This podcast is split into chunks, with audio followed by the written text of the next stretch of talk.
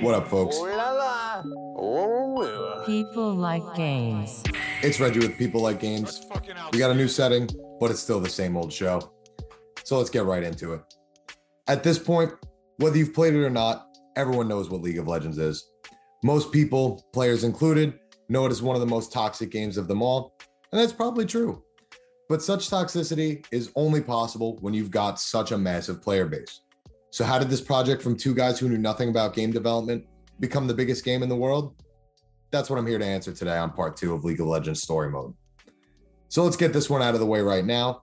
League of Legends is easily one of, if not the most played video game of all time. As of 2022, the game averages 180 million active players per month, with concurrent players hanging consistently around 2 to 3 million. Take that next to their biggest competitor, Dota 2, which has only been averaging between 500 and 800,000 active players this year, with their all time high sitting at 1.3 million. Competitors like Smite don't even come close, hitting a peak of about 30,000. And while Blizzard's Heroes of the Storm doesn't have any good statistics for us to pull, it's a safe bet that it's somewhere between Dota and Smite player bases, if not maybe less. So, how does a game get to be so big? That takes us back to development. In the last chapter, I mentioned two names that were vital in League's early success. First, Steve Guinsoo Feak. If you're already deep in the MOBA scene, the name Guinsoo should sound familiar to you, as he's already got items named after him in both League and Dota, although it might have been removed from Dota at this point, copyright reasons. But Feak was a key figure in League's predecessor's success.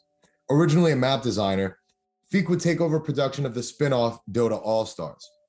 In the early days of MOBA, when Dota was still a mod, various spin offs would come about with new characters and features. All Stars would bring all of the best heroes together to create what was the best Dota experience so far. So Feak could already gain massive insight into what was making Dota popular, as well as what was holding it back well before he would join Riot. But in 2006, inspired by the direction Beck and Merrill were taking with their live service successor to Dota, Feak would join Riot and add three years of experience to a genre that was still basically encompassed in a single mod. And I can't forget one of Feak's biggest achievements, the item recipe system, which has sort of become a standard in the MOBA genre. This allowed players to build on top of their items, scaling them throughout the match, which adds yet another element of strategy in this advanced game of active chess. But gameplay alone doesn't make you reach League of Legends heights. You need a strong and loyal community. And that's where Steve Mescon comes in. Side note, I've been pronouncing his name all wrong last episode. Mescon was working on Dota All Stars in a different capacity, managing DotaAllStars.com, which even back in the early 2000s saw over a million users a month. This website brought players together to discuss not only what they loved, but what they thought could improve about the game. Dota fostered a strong, tight knit community through Mescon's site, which proved vital in keeping attention on this new genre. So, along with Feak, Mescon would join Riot as director of community relations. The next massive factor was competition, or rather the lack thereof.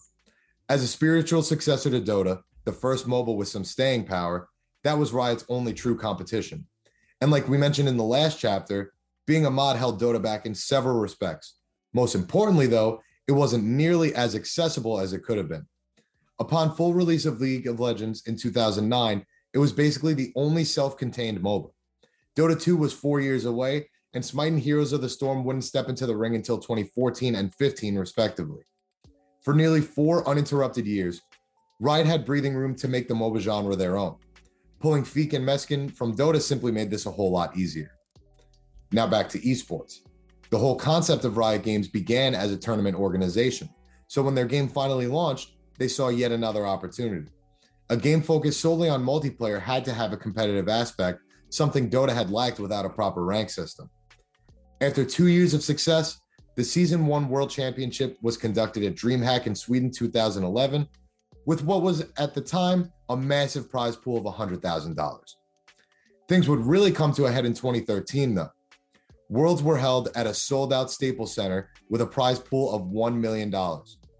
From here, there were more eyes than ever before on professional gaming, and it's safe to say esports was, in a way, legitimized after this tournament.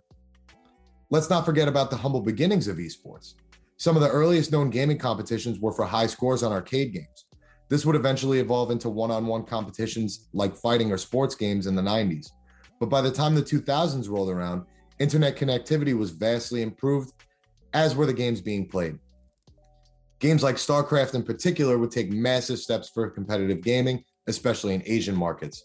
But by World Season 2, Riot was well on its way to dethrone StarCraft in Korea, one of the world's biggest markets. Not only was their game doing ridiculous numbers, but in 2013, Riot was finally able to call players professional athletes recognized through US immigration services. And honestly, the rest is history.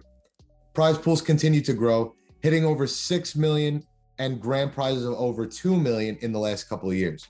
The player base shows absolutely no sign of slowing down, and there are now 12 international leagues dedicated to League of Legends. League of Legends isn't just the biggest game in the world, it's the king of MOBAs and quite possibly the biggest step in the recognition of esports and its athletes. Whether you love it or hate it, League of Legends and Riot Games have completely changed the landscape of gaming as we know it. But that's all I've got time for this week, folks. Go on in the comments and tell me why League is so toxic and why I'm toxic for loving it. I know it's coming. Like, share, subscribe, ring the bell. You know the deal by now. And of course, I'll be back with another story mode very soon. Peace.